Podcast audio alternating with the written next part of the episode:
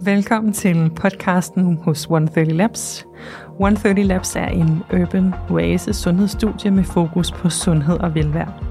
Vi har samlet de mest veldokumenterede tidseffektive behandlinger og biohacks, alle med størst mulig effekt, så du kan nå dine mål så effektivt og hurtigt som muligt. Vi vil løbende invitere eksperter ind, så du kan blive klogere på dit helbred og din sundhed. Velkommen til podcasten 130 Biohacks. Hej og velkommen til 130 Biohacks. Jeg har i dag fornøjelsen af at byde velkommen til Sasseline. Velkommen til. Tak. Det er dejligt, at du har lyst til at deltage. I hvert fald, det har jeg. Sasseline, øh, jeg synes egentlig, det kunne være rigtig spændende at starte med, at øh, du måske lige satte et par ord på dig selv, for dem, der ikke kender dig. Det gør mm. de mhm. fleste nok, men... Øh, ja. ja, jeg har jo jeg har haft mange titler, og har været i mediebranchen, siden jeg var 14. Jeg er 40 i dag, så det er jo efterhånden 26 år. Ja. Oh my god, det lyder meget. ja. øhm, så jeg startede jo som øh, sangerinde i Soap. Man kan godt sige, at øh, Remy's første før X-Factor band var min søster og jeg. Ja. Øhm, hvor vi fik lov til at turnere verden rundt at stå på de største scener og være opvarmning for blandt andet Backstreet Boys og Savage Garden og jamen, øh, vundet Grammys og øh, stået på ja, nogle af de største scener, Radio Music City Hall og haft en vild fed oplevelse som meget ung teenager som værende popstjerne, ikke? hvor jo. vi solgte næsten to millioner plader. Så øh, det var en vild tid. Det gjorde vi sådan i fem år, og det var to plader, og vi var meget mere i udlandet, end vi var i Danmark. Så, øhm, så det, var, det var en spændende tid. Så kom jeg hjem, og så, øh, så var jeg egentlig... Øh, jeg kan ikke huske rækkefølgen, men, men så, så har jeg lavet noget fjernsyn. Boogie, det første musik-tv, der var mm. på Danmarks Radio. Så har jeg lavet lidt andre værtsjobs øh, på nogle andre kanaler også. Og så, øh, så besluttede jeg mig for, at jeg skulle rejse lidt rundt ud i verden. Og det gjorde jeg også et par år som model, inden jeg så blev mor til Sean, min ældste dreng der bliver 15 her lige om lidt. Øhm, så, øh, så jeg har egentlig bare befundet mig i mediebranchen og har lavet alt fra ja, min egen produktserie til, ja, til altså, mange forskellige ting. Health bars. Øh, øh, ja. Og, og til at faktisk stå og miste det hele, eller meget af det. Jeg mistede øh, min Instagram-platform for et par år tilbage øhm, da det var, jeg talte imod narrativet omkring øh, covid-19. Så, øhm, så det har været en vild, sindssyg, fed rejse. Ja. Øhm, fordi det har lært mig rigtig meget, og jeg, og jeg ser altid øh, på ting og oplevelser som, som erfaringer rigere. Og så kan man lære en hel masse også af det, man gjorde forkert. Eller, ja. Præcis. Mm. Og nu, øh, nu arbejder du med holistisk healing. Ja. Du laver blandt andet breathwork sessions nede hos os. Ja. Øhm, men det er jo også noget et skift, øh, må man sige. Ja. Fra, øh, fra popstjerne og model til ja. øh, holistisk healing. Ja. Øhm, hvordan kom... Hvor begyndte den rejse? Ja, nu har jeg jo været ærlig, og faktisk, øh, jeg lige lavet et interview her for noget tid tilbage, 1. december kom det ud, øhm, så jeg har egentlig også bare stået frem og været ærlig omkring, at, at jeg prøvede, og, øhm, og øhm, jeg prøvede simpelthen en plantemedicin, der hed ayahuasca, mm. i Costa Rica for tre år siden. Og ja, det valgte jeg at gøre, fordi jeg havde brug for at hele et gammelt traume, eller nogle gamle traume. Min storebror begået selvmord på min søns fødselsdag, øh, da han var to. Øh, og, og det var enormt hårdt, og det, og det var noget, jeg sad og havde, du ved, det var noget, der var låst fast i mig i mange år. Følte, det var min skyld, for han prøvede at ringe til mig og skrive til mig som den sidste, og jeg fik ikke svaret, for jeg havde så travlt med at lave musik og indspille blade og være til Fashion Week og alt muligt mm. andet, jeg troede var vigtigt der. Øhm, og fandt jo ud af, at ja, at, at der bare ikke er noget, der kan måle sig med det her med at være der for en anden, der virkelig har brug for dig, når det er, det står skidt til. Ja. Så jeg brugte egentlig også et års tid på at lave noget med øh, livslinjen, og ja, øh, jeg kan huske, jeg lavede noget med Paul Nyrup Rasmussen, fordi han også har en datter, der havde begået selvmord. Så der startede min indgang ind til det her med, med, med at arbejde med psykiatrien, eller det her med at arbejde med mennesker. Øh, jeg oplevede, fordi det stod på alle forsider, om jeg havde mistet min mor, øh, så oplevede jeg den her connection i, at, at folk lige pludselig ville komme op til mig, eller skrive til mig. Det her med, at de havde mistet en mor, bror, far, søn, datter.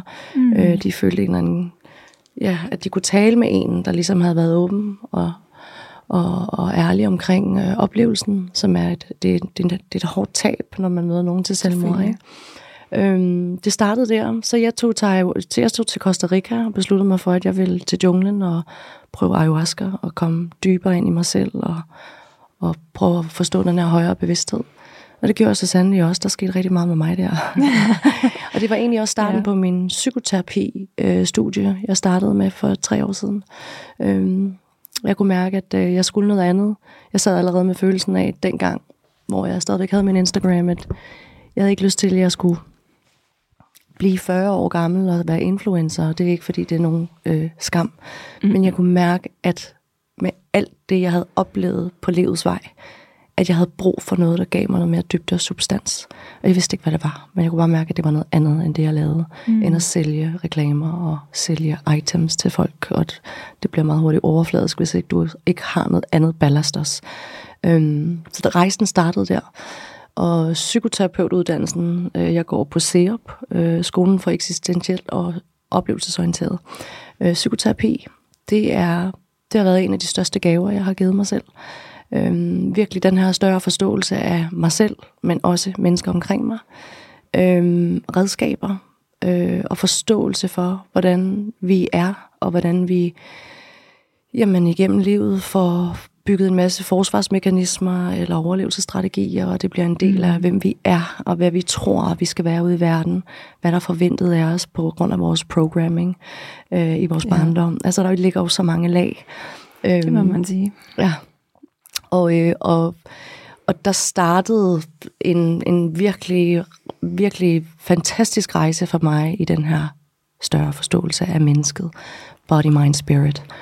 At øhm, health ikke bare er, øhm, at det ikke bare er noget, vi spiser. Mm. Og at det ikke bare er noget, vi er, men det hænger sammen med den måde, vi tænker på, den måde, vi er i verden på, det vi vælger at sende ud, og det vi vælger, altså det vi også får tilbage.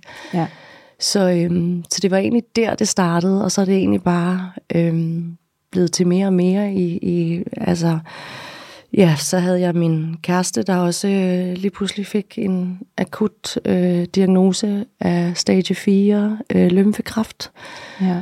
Og, øh, og det var jo sidste år, og vi er jo også veninder, Tine, så du har været med på kender, den her rejse. Jeg kender rejsen, ja. ja og jeg var jo totalt i frygttilstand, øh, og havde lige været på Skyby med ham, hvor vi havde fået de her forfærdelige nyheder om, at øh, han skulle bare have stråling og kemo lige nu og her. Og jeg kunne bare mærke, at der var noget inde i mig, der bare var sådan, det er bare ikke vejen. Altså det er ikke, fordi jeg ikke tror på, at medicin kan hjælpe, når det er akut, for det tror jeg bestemt på. Mm. Men jeg er jo sådan en, der dykker ned i tingene, og jeg havde bare en forståelse af, at jeg havde ikke lyst til at se min mand blive helt lille og skrællet og tynd og syg, endnu mere syg. Kemoen kan jo godt slå canceren ihjel, men den kan også slå alt det gode ihjel. Alt det gode, som dit immunforsvar øh, ja. gør i din krop. Og, øh, og når, du har, når du har cancer, har du brug for et stærkt immunforsvar. Så jeg lidt bare efter noget andet, så havde jeg faktisk en samtale med dig ja. i bilen, og jeg sad og græd. Jeg var kørt ind til siden. Jeg græd, jeg græd, jeg græd, og, og, og, og, og genbesøgte den her følelse af at miste den person, jeg elskede allermest, altså min storbror. Mm. Så det var sådan en traume, der trykkede, og var sådan, skat, hvad skal jeg gøre? Og så sagde du til mig, du skal gå ind, og så skal du starte en GoFundMe og ja. så skal du søge på, øh, eller jeg var jo allerede på udkig der efter nogle andre behandlingsformer, og jeg havde ikke råd til det, vi havde ikke råd til det, og så var du sådan, gå ind og opret en GoFundMe. Så der gav du mig lige sådan en, ja, det er fandme det, jeg gør, fordi det er jo det der med at have et håb om, hvordan skal jeg betale for det her, hvis det er, han skal overleve, ikke? Det er svært at, eller tænker, det i hvert fald giver en anden energi også i researchen på mulighederne. Ja, fuldstændig. Og nu har jeg en meget tæt veninde, der desværre også er meget, meget syg med ja. cancer, men har overlevet væsentligt flere år, end hun oprindeligt var, mm. var blevet givet, da hun fik sin diagnose.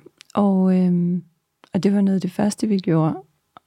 Det var egentlig at få oprettet den GoFundMe for sikret, at hun kunne få noget hjælp til at finde noget alternativ. Ja. Terapi og nogle alternative former, og hun har også fået kemo, og hun har også fået alle mulige former for klassiske behandlinger med mm. noget, der kunne understøtte det. Mm. Og det gør, at hun stadigvæk lever tre år senere, selvom de gav hende maks seks måneder, dengang ja. hun fik stillet diagnosen. Ja, det er jo fantastisk. Så der er jo, og det tror jeg, det er jo noget det, jeg er meget optaget af i alt mit arbejde med 130, og hvorfor jeg laver den her podcast, og også mm. det, du laver nu, det er jo den her forståelse af, at altså det er jo det er tilbage til det holistiske healing, mm. og det handler ikke om, at traditionel eller konventionel medicin, øh, eller vores dygtige læge, øh, læger og kirurger ikke øh, har en funktion. Det har de absolut. Mm. Men det er mere at sige, hvad kan du gøre rundt omkring det? Hvordan kan Præcis. du understøtte kroppen? Hvordan kan ja. du understøtte dit immunforsvar, ja. når du skal have kemo? Eller hvis, Men jeg vil du... sige, at nu har jeg jo siddet ja. op på Skyby, og det er jo ikke, fordi de ikke er dygtige til det, de gør. Men jeg var lidt i chok over det, der blev sagt. Mm. Jeg var i chok over det, de rådede os til, eller ikke rådede os til. Der blev nemlig ikke talt om noget som helst om, lad være med at spise sukker, fordi det er det, cancercellerne, du ved, ja. lever på. Øhm, der blev ikke sagt noget, som jeg kunne bruge til noget. Det var mere sådan en, du får en diagnose, du skal have noget stråling og noget kemo, ja. og så er den ikke længere. Øhm, og der kan man jo bare se ud i verden, at der er andre muligheder. Det her med at bygge og støtte immunforsvaret til at kunne arbejde med, med hvad der indkommer. Ikke? Præcis. Så vi fik jo på meget kort tid virkelig øh, samlet en masse penge ind sammen. Og, øh, og så kørte vi ellers afsted til Tyskland. Og så fik han jo, øh, det er jo lavdosis kemo. Det er jo kun 10 procent af det, du ellers vil ja. få. Øh, men det var en meget, meget lille del af behandlingen. Det de gør, det er, at de faster kroppen, og så skyder de insulin ind, sådan, så det kun er cancercellerne, der løber frem. Og så, øh, og så det, de gør ud over det, det er hyperthermia, hvor de varmer hele kroppen op til at, altså den tror, den har feber. Mm. Og du ligger i febervildelse. Så det er en masse intravenøst C-vitamin, gurkemeje og altså alt muligt forskelligt. Øh, ilt, der bliver altså givet direkte ja. igennem. Ikke? Øh, mange, mange forskellige behandlinger. Der var han i fem uger, og øh, det var altså voldsomt. Jeg var der de første 10 dage, så kunne jeg ikke rigtig være der mere, fordi det var jo et sted, et, et, et privat hospital, hvor der kun var andre cancerpatienter. Ja. Det er hårdt. Virkelig, ja. virkelig hårdt. Ikke?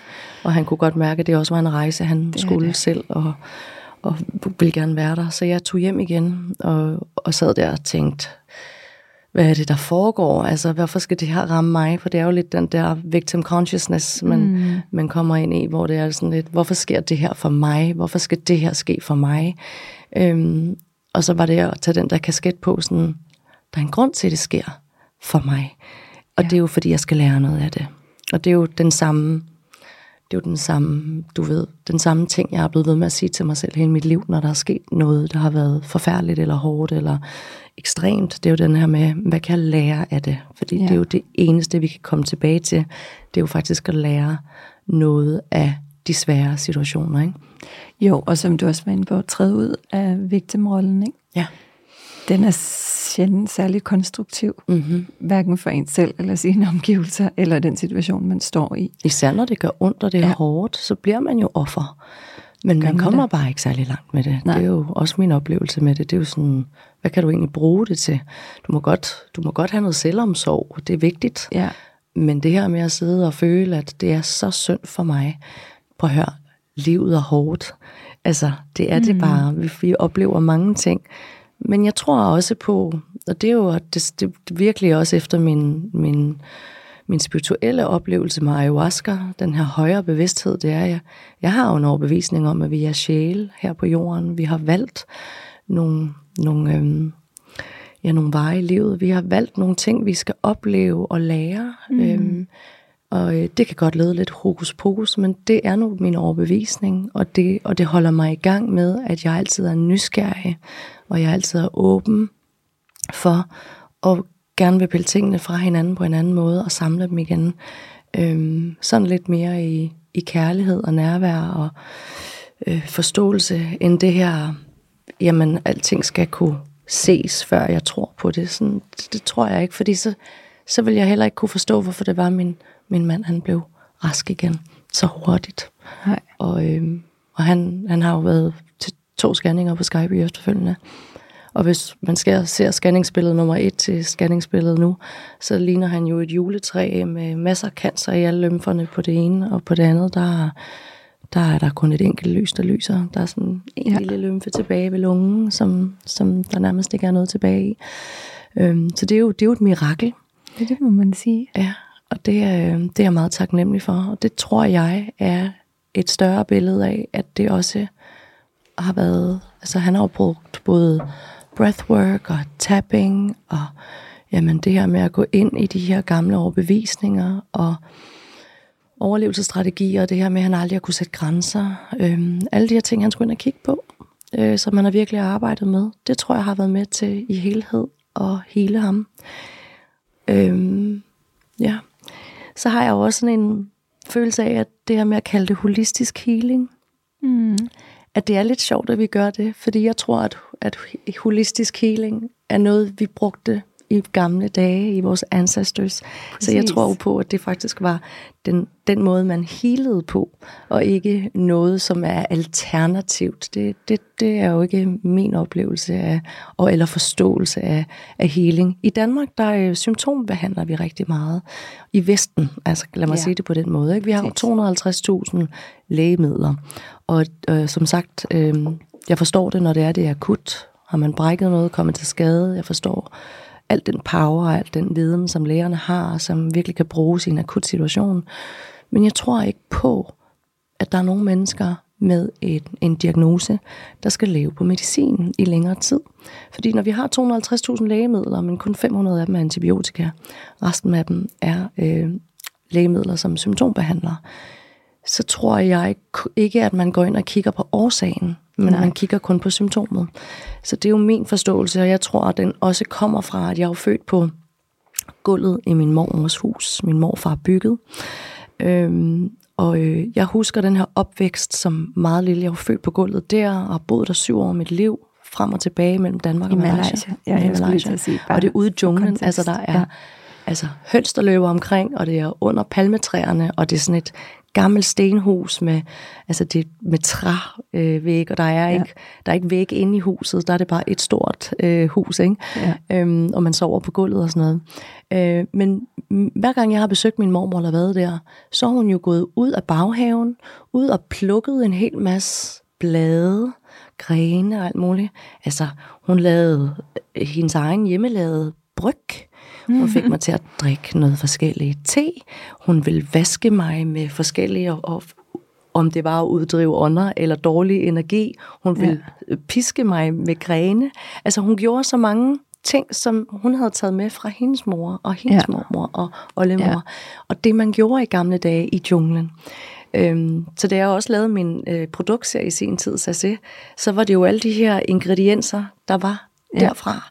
Øhm, fordi det er noget, der ligger inkarneret i mig. Øh, øh, og, og den her forståelse, jeg, jeg har jo aldrig nogensinde, jeg spiser ikke panodiler bare. Altså det, det er mm. jo ekstremt, men, men jeg tror bare, der er jeg meget, meget mere malaysisk og fra min ancestors, altså fra mine forfædre i Malaysia i junglen, end jeg er den øh, danske pige del af mig.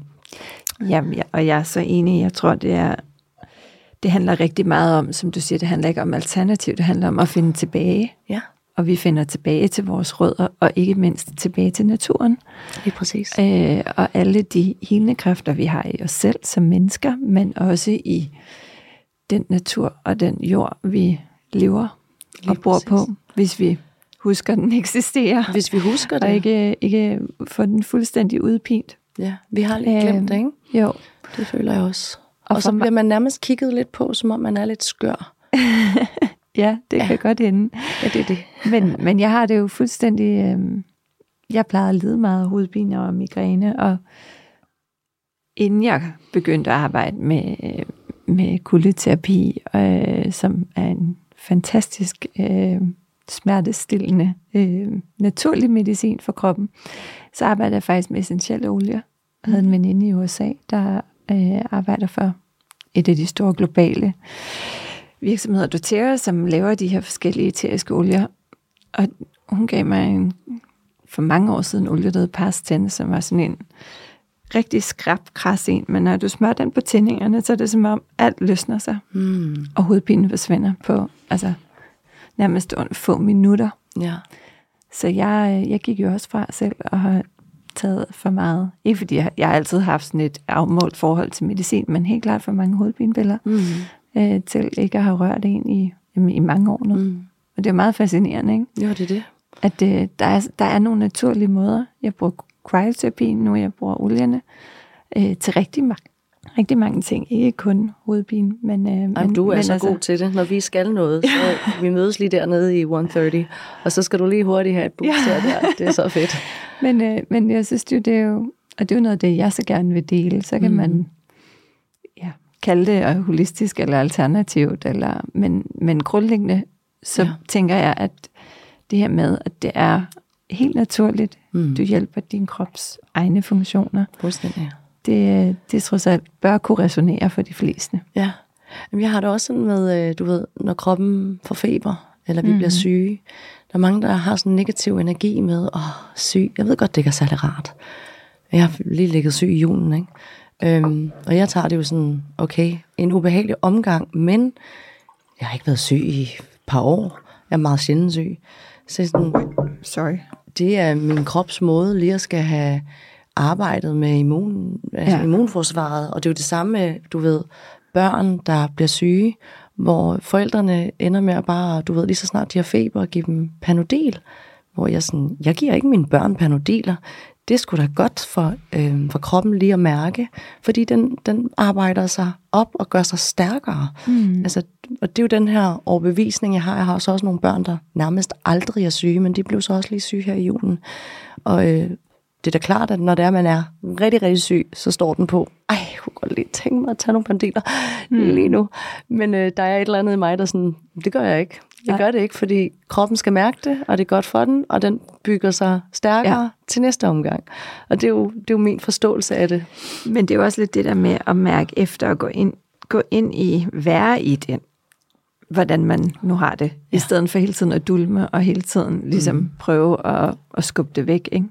Jo, og så det her energi. også er, ikke? Og så også energi, ikke? Mm. Altså hvis du hele tiden tænker på sygdom som værende noget negativt, ja. så det er jo negativ energi, du sender det, så det er bare sådan, øh, sådan den der nederen energi.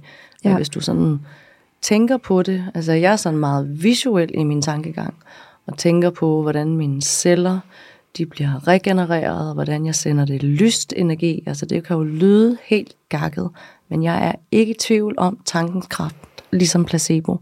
Jeg er ikke i tvivl om, hvordan det virker, hvis det er det, du sender ud, af det, du får tilbage. Det, du sender ind i din krop, er det, du mm. også styrker den med.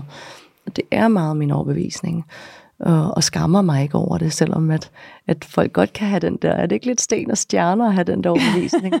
Mm, men, men er der ikke plads til rummelighed, at du gør, som du gør, uden jeg dømmer dig? Men jeg gør, som jeg gør, uden at du dømmer mig, eller i hvert fald lad mig gøre det, uden ja. at det behøver at være, at vi alle sammen skal være forbrugere af Big Pharma. Det behøver vi ikke at være.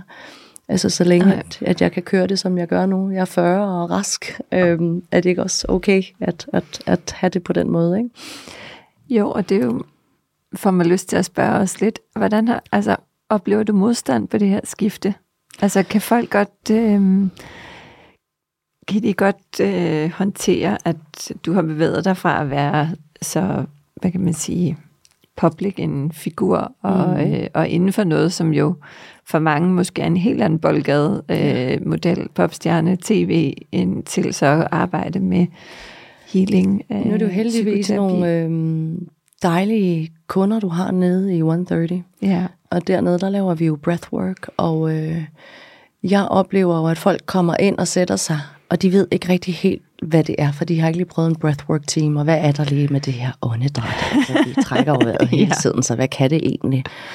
Men det kan nemlig noget så vildt, at efter folk har siddet der på gulvet og trukket vejret med mig i en halv time, så bliver der bare løsnet op for lag af gamle følelser, traume, mm. alt muligt, der ligger lagret.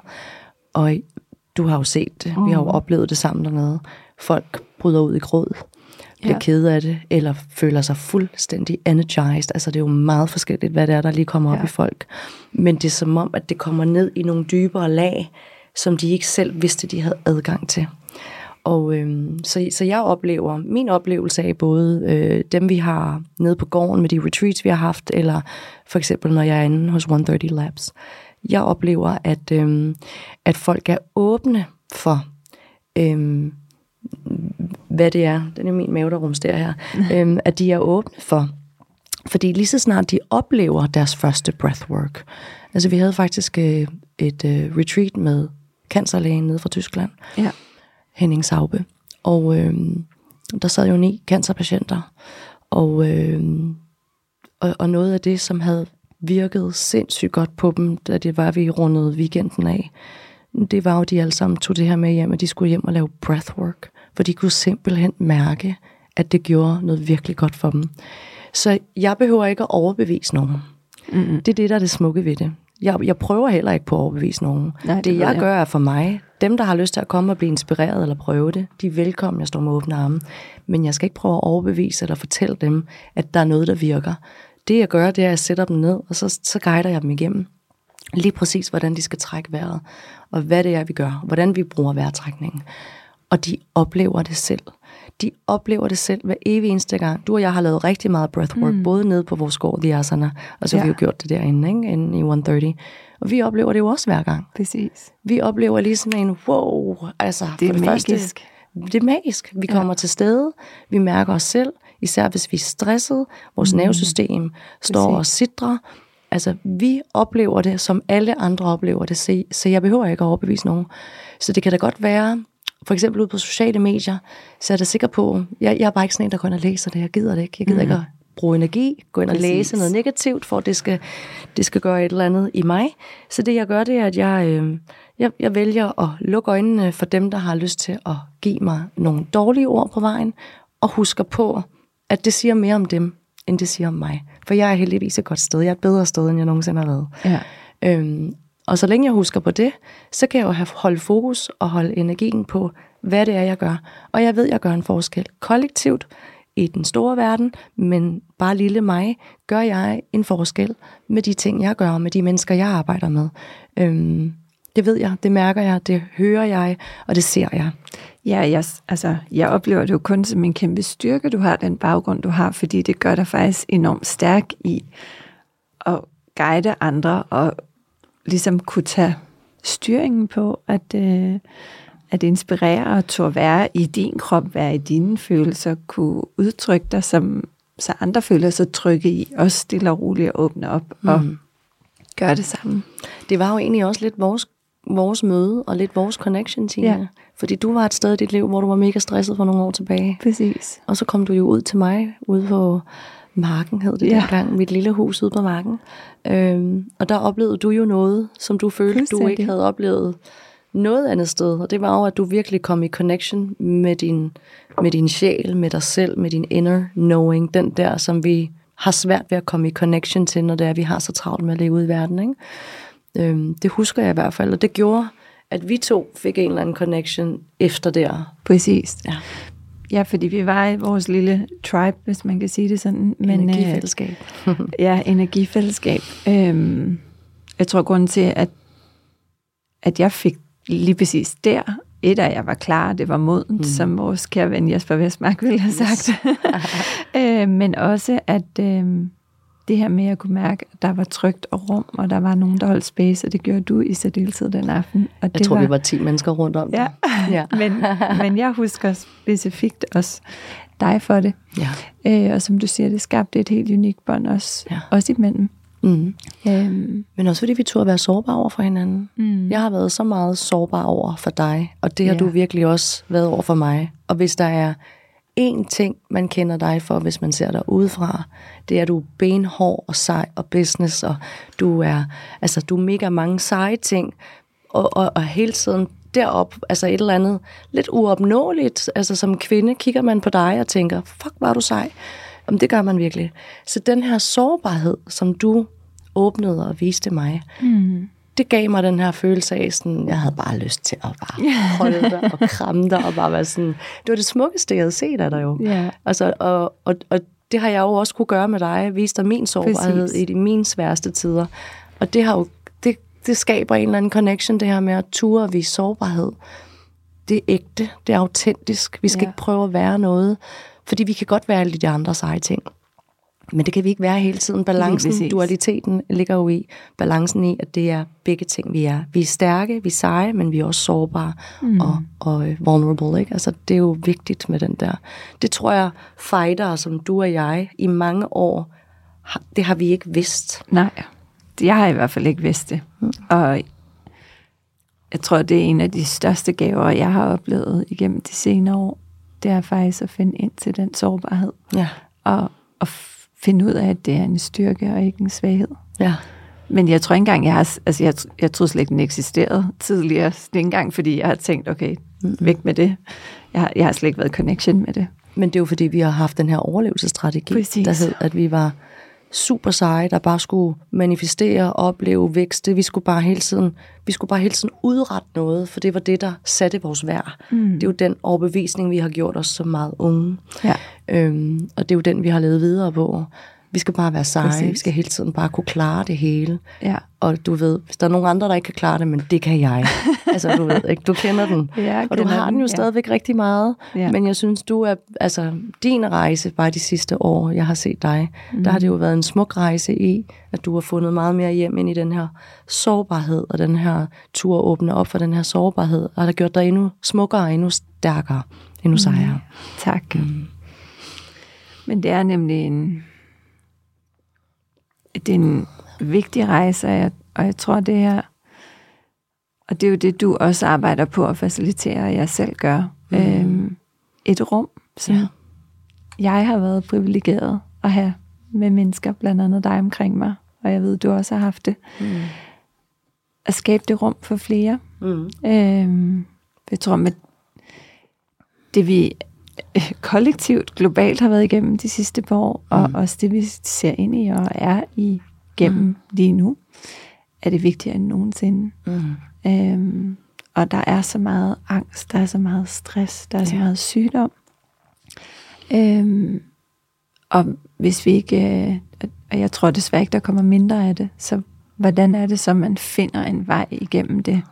Hvordan ja, er det, og ikke bare skal finder? poppe nogle piller, for det der får ja. du fra lægen, og det er jo desværre eller ligger sig hjem i sengen. Og bliver, øh, altså, det er jo også sådan et, et sjovt værktøj, vores øh, hvad kan man sige, sundhedsvæsen har i dag. Okay, er du stresset? Jamen, så gå hjem og læg dig i seng ja. i tre måneder, så ja. får du det nok bedre.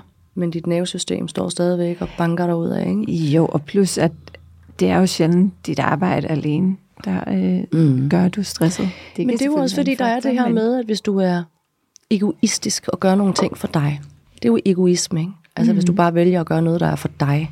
Men, men der er den her sunde egoisme i, at du vælger dig, du vælger tilvælger noget for dig, og fravælger noget andet, der måske er knap så vigtigt.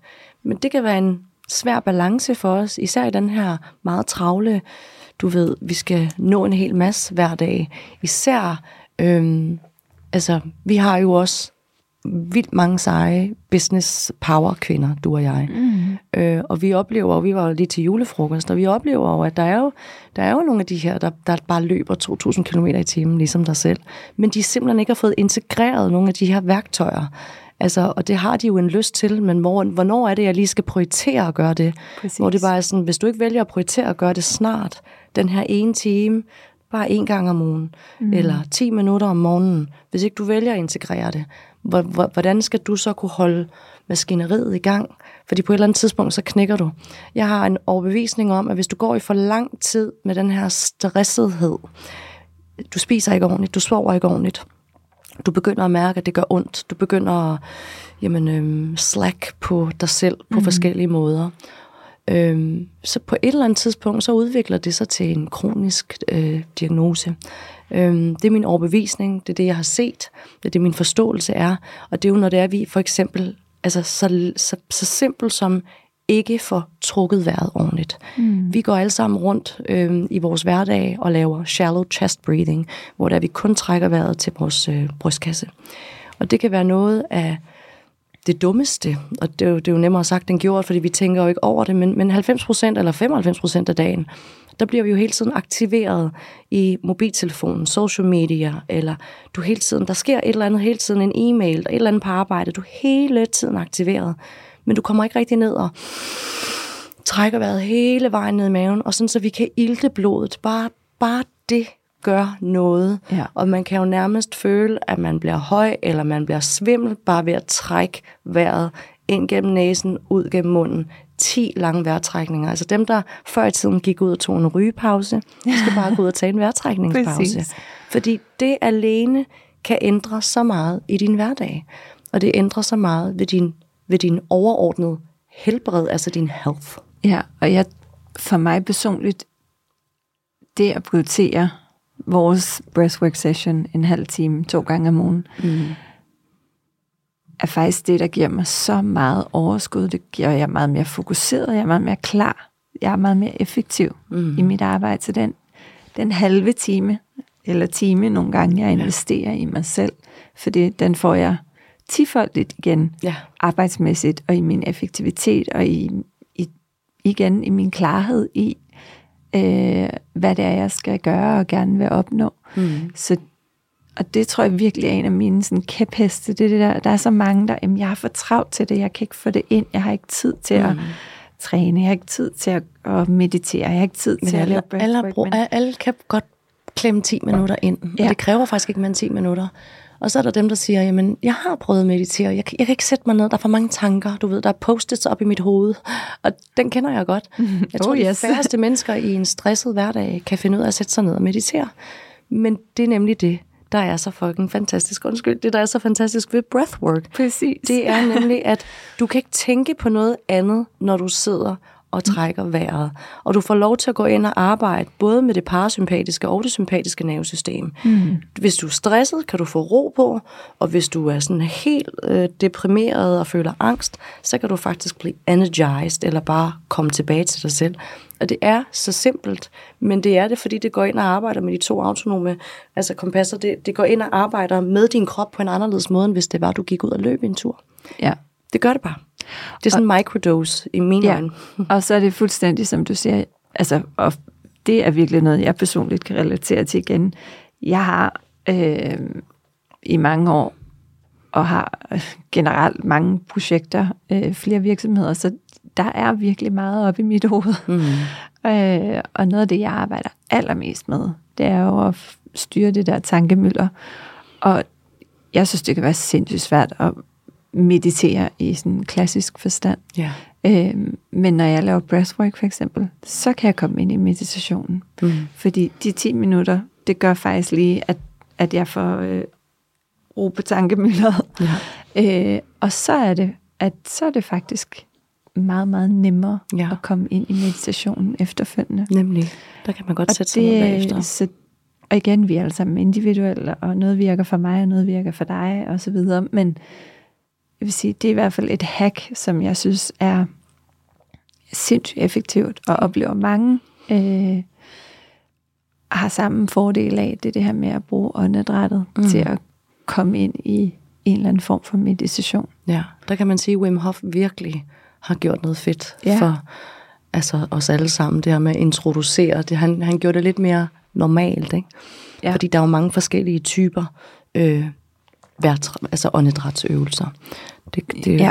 at, og, og jeg vil også sige, der kan jo være en åndedrætsøvelse, som er virkelig god for mig, som kunne være helt forkert for dig. Så det er det her med at mærke efter, hvad er det egentlig, jeg har behov for. Ja, så synes jeg, så tror jeg, det er enormt vigtigt, at man er nysgerrig på de her forskellige typer åndedræt, fordi for mig, inden jeg faktisk, det er også dig, øh, Asger, der har introduceret mig til den type vejrtrækning, som jeg er størst fan af i dag. Mm. Øhm, der var det meget det her med, okay, øh, træk vejret en firkant og... Øh, box altså, breathing. Box, ja. lige præcis, det var det ord, jeg lidt efter. Box breathing, øh, eller bare, du ved, mm. træk vejret ind på men det er også fordi, du har fart på, så videre, og så videre. Ikke? Du har brug for, ja. altså det kan godt være, at du har brug for lige at berolige dit nervesystem, men du har også brug for at bygge resiliens op imod at kunne håndtere stresset. Ja. Fordi du jo, altså det kan godt være, at du kommer derned og lige laver breathwork, men du har ikke brug for at sætte dig tilbage og kunne begynde at græde. Du har brug for at gå ud og klare din dag, hele dagen, resten af ugen, resten af måneden. Altså fordi mm. der er gang i dig, så, så der er jo en, det er jo en anden, og, og det, den giver virkelig meget energi, den vi ja. laver dernede. Ikke? For os, fordi det er et quick fix. Ja. Vi ligger jo ikke ned i flere timer, som meget det her holotropic breathwork. Det var det, jeg blev først introduceret til. Øh, og det kan også noget. Men det er jo lidt ligesom at tage en body behandling hvor det du faktisk går ind i nogle dybere lag, og du kan ende med at lægge fuldstændig i spasmer, og du begynder at tude helt vildt, og du kan virkelig få det altså voldsomt, hvis det er, der ikke er nogen til at holde dit rum. Ja. Og, og det er ikke lige det, vi lige skal gøre, inden vi skal til et møde jo. Præcis. Øhm, så den der breathing, de her ja, DMT og alkaline og alle de her forskellige, vi laver, det giver virkelig den her boost yeah. af energy. Og Breath det her med, fire. Ja, ja, og mærke os selv. Og fokus. Altså, jeg synes for mig er det en enormt empowering. Altså, jeg bliver virkelig sådan... Ja, centreret. Okay, centreret, bum, I, I got this. Yes, exactly. jeg skal nok klare det. Ikke? Bring it on, world. Ikke? Fuldstændig. Øhm, det gør det for mig. Mm. Øhm, men vi sidder også med andre i den samme session, som mm. netop connecter ind i nogle følelser, de har brug for ja. at mærke og komme ud med. Og det er jo, øh, altså, det er jo, det er jo smukt, at, at der skal så lidt til, ikke? at ja. det bare er vores åndedræt. Og øhm, nu har vi jo også filmet nogle videoer, mm. som snart kommer ud. Jeg skal lige lave noget speak på det. ja. Men det vigtigste er med breathwork, føler jeg, det er den her Læg lige, læg lige øh, tanker, følelser og det her med, ser jeg dum ud? Læg det lige væk. Ja. Luk dine øjne. Lyt til, hvad der bliver sagt, og så bare giv den gas. Altså, mm. du ved, når der bliver sagt, træk vejret hele vejen ned i maven. Så virkelig at gøre det overdrevet, og så bare være i den her vejrtrækning i 10 minutter. Øh, fordi jo mere du giver dig ind til, og giver dig hen, og, og giver dig ind til bare at gøre det, jo mere jo mere får du ud af det. Men dem, der sidder der og kigger på deres venstre og højre mand og tænker, ah, det virker lidt mærkeligt det her, og, og ser jeg dum ud, og kommer der snot ja. ud af min næse. Altså hvis du begynder at have alle de her tanker og forestillinger, så får du jo ikke rigtig noget ud af det, så kan du lige så godt lade være. Men det er værd at prøve. Øhm, det giver rigtig meget, så altså, sæt dig hjem hjemme på, i din seng eller på gulvet med en pude under dig, og, og luk lige døren. Tag lige 10 minutter. Selv hvis du har børn, så bed lige din mand, eller du ved, så bare lige prøv det for dig selv i 10 minutter. Præcis. Og så kom endelig ind, og til dem, der har lyst, men kom endelig ind og være en del af vores øh, morgentribe, øh, hvor der vi øh, trækker vejret sammen, fordi der, der sker også et eller andet i den her cirkel. Jeg skulle lige til at øhm, sige det. Der ja. sker noget energimæssigt, når ja. man sidder sammen. Ja, det er sindssygt. Altså ikke, at det ikke også er super powerful at gøre alene, men der sker noget helt unikt, når man sidder det er som om, at man ryger ind ja. i sådan en, øh, ja, et eller andet energisk, der, der, øh, går, der blender sammen, når vi mange trækker vejret sammen, og så, og, så, og så også når vi speeder det op, der sker et eller andet, som er meget smukt. Også den her overgivelse, og den her sårbarhed, der får lov til ja. faktisk at leve. Og så det her med, når man så første gang har oplevet, at man bliver grebet, og der bliver holdt rum for en, mm. Så øhm, det, det er også magisk. Altså der er også noget magisk i at få lov til at hengive sig til sin sårbarhed, ja. og føle, at det er okay, mm. uden at blive dømt, uden at blive, øh, eller uden at stå med det alene. Ja. Altså som måske også, at det er mange dealer med. Ja. Øh, men ja. jeg kan da sagtens huske selv, de første par gange, jeg skulle lave det, der, der, øh, der tog det mig også lidt tid at mm. slippe mm. den der, mm. og øh, ser, jeg mærkeligt ser mærkeligt ud, og hvorfor laver jeg en mærkelig bevægelse med mine mm. arme, eller altså, hvor mm. i dag, der, der, altså, der gør jeg det, min krop har lyst til at gøre. Jeg tænker slet ikke over, hvordan det ser ud. Eller der er du i flow, hvor jeg du mærker flow, energien. Ja. Og hvis energien har lyst til at bevæge sig på en bestemt ja. måde, så bevæger jeg min krop med den. Ja. Øh, men det er meget interessant, og ja. egentlig for mig selv bare den udvikling, jeg har været igennem med ja. det, ikke? Fra at være meget, meget bevidst om, at uha, hvad, det, det er noget ja. mærkeligt noget. Og... Jamen, det er lidt den der med at lægge det der igen. Lægge det der skjold. af alt mm. det, vi skal være, eller alt det, der er forventet af os. Læg det der skjold af, åh, jamen, jeg skal se perfekt ud hele tiden. Ikke fordi det er det, vi går og siger til os selv, men det er lidt indarbejdet i de fleste af os. Altså, jeg kan jo lige så godt være ærlig og autentisk og sige, prøv at jeg var programmeret til, at det hele skulle være sådan hele tiden. Mm. Perfekt og, du ved, i orden og altså succes, det er kun vækst og du ved, alle de her overbevisninger, jeg havde fortalt mig selv, at jeg hele tiden skulle være den bedste, eller hele tiden skulle være med på det, ellers var, var jeg ikke en del af, du ved, the in crowd, eller mm. hvad det nu var. Men bare slip det der et øjeblik. I det øjeblik, hvor det er, du vælger at trække vejret, så vælger du faktisk, altså du kan slukke for alle tankerne, det, det slukker dig, du, fordi du connecter ind i dig selv, som er den her, som jeg tror på, vi alle sammen har adgang til. Vi har alle sammen adgang til den her knowing og det her center inde i os selv, der kan hele os. Bare med mm. ren overbevisning. Det kan hele os. Det kan ændre vores tilstand, hvis det er, vi tror på det. Ja, ja. helt sikkert. Mm. Lige på falderæbet, jeg har, jeg har lyst til at spørge, skulle jeg til at sige, om... Øhm, det er lidt noget andet, men det hænger jo også enormt meget sammen. Hvordan har du oplevet det her fra, at dit liv var i høj grad centreret omkring sociale medier, mm. til at fra den ene dag til den anden, så var det væk. Hvad, hvad gjorde det? Det er jo noget, der bliver talt. Vi taler meget om det alle sammen. Vi bruger mm. alt for meget tid på, de, øh, på vores telefon, men, men mest alt måske også alle de her negative spikes, det skaber i os, når vi sidder og scroller gennem et feed og Hvordan sammenligner os selv med hinanden med ja. andre, og det hele måske alligevel er en eller anden fuldstændig poleret, lidt, lidt halv øh, kunstig. Jeg kan fortælle dig, at jeg lige læste øh, en analyse, en rapport på, øh, hvad de her reels gør ved ja. os. Øh, de her reels, de her 10 sekunders reels, som findes på TikTok og Instagram og YouTube og alle steder, det er, altså du får så stort et dopamin øh, kick, ja. at det er det samme, altså for børn for eksempel, unge teenagers, de oplever det samme kemiske op i hjernen, som hvis en voksen person tager en Bangkok. Er det ikke vanvittigt?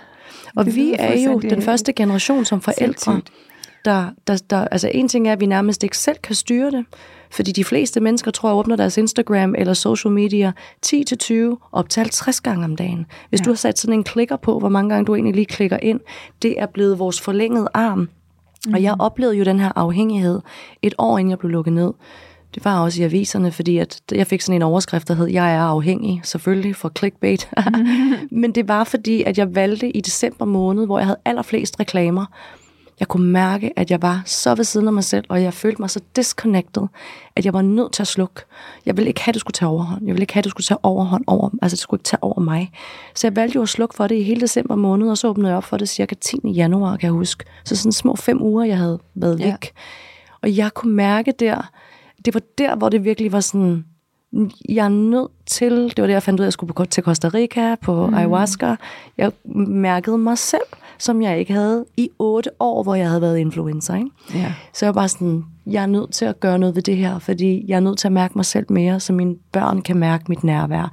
Så andre mennesker, jeg blev stresset af mig selv, hvordan jeg sad med min mobiltelefon, når der var nogen, der sad og snakkede.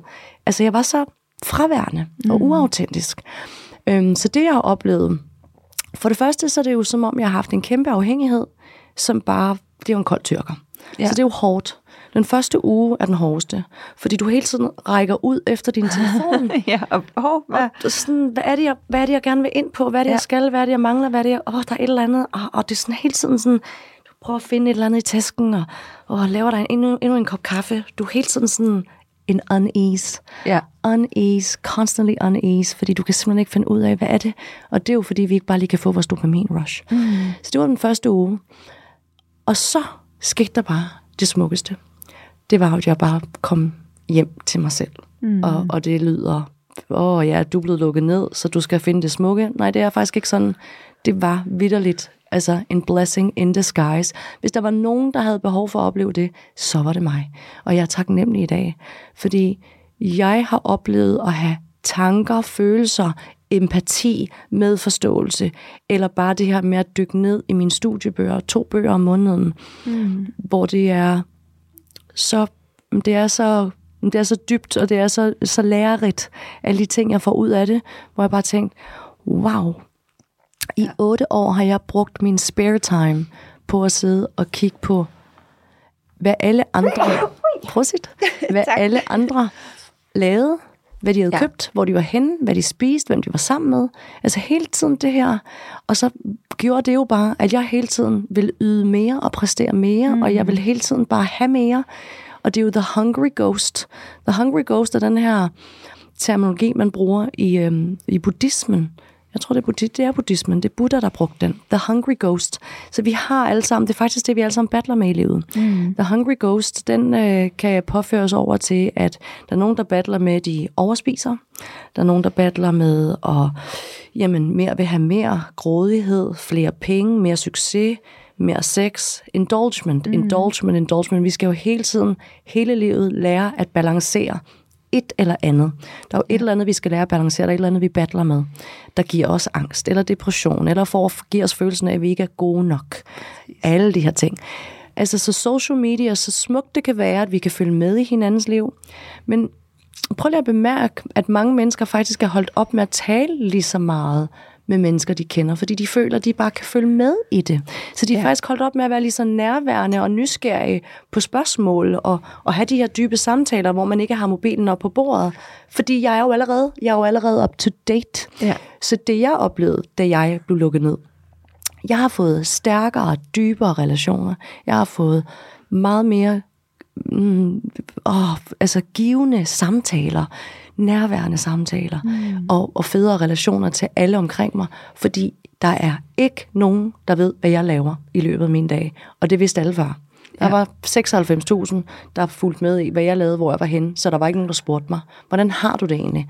Nu, der spørger folk, hvordan har du det? Hvor er du henne? Hvad laver du?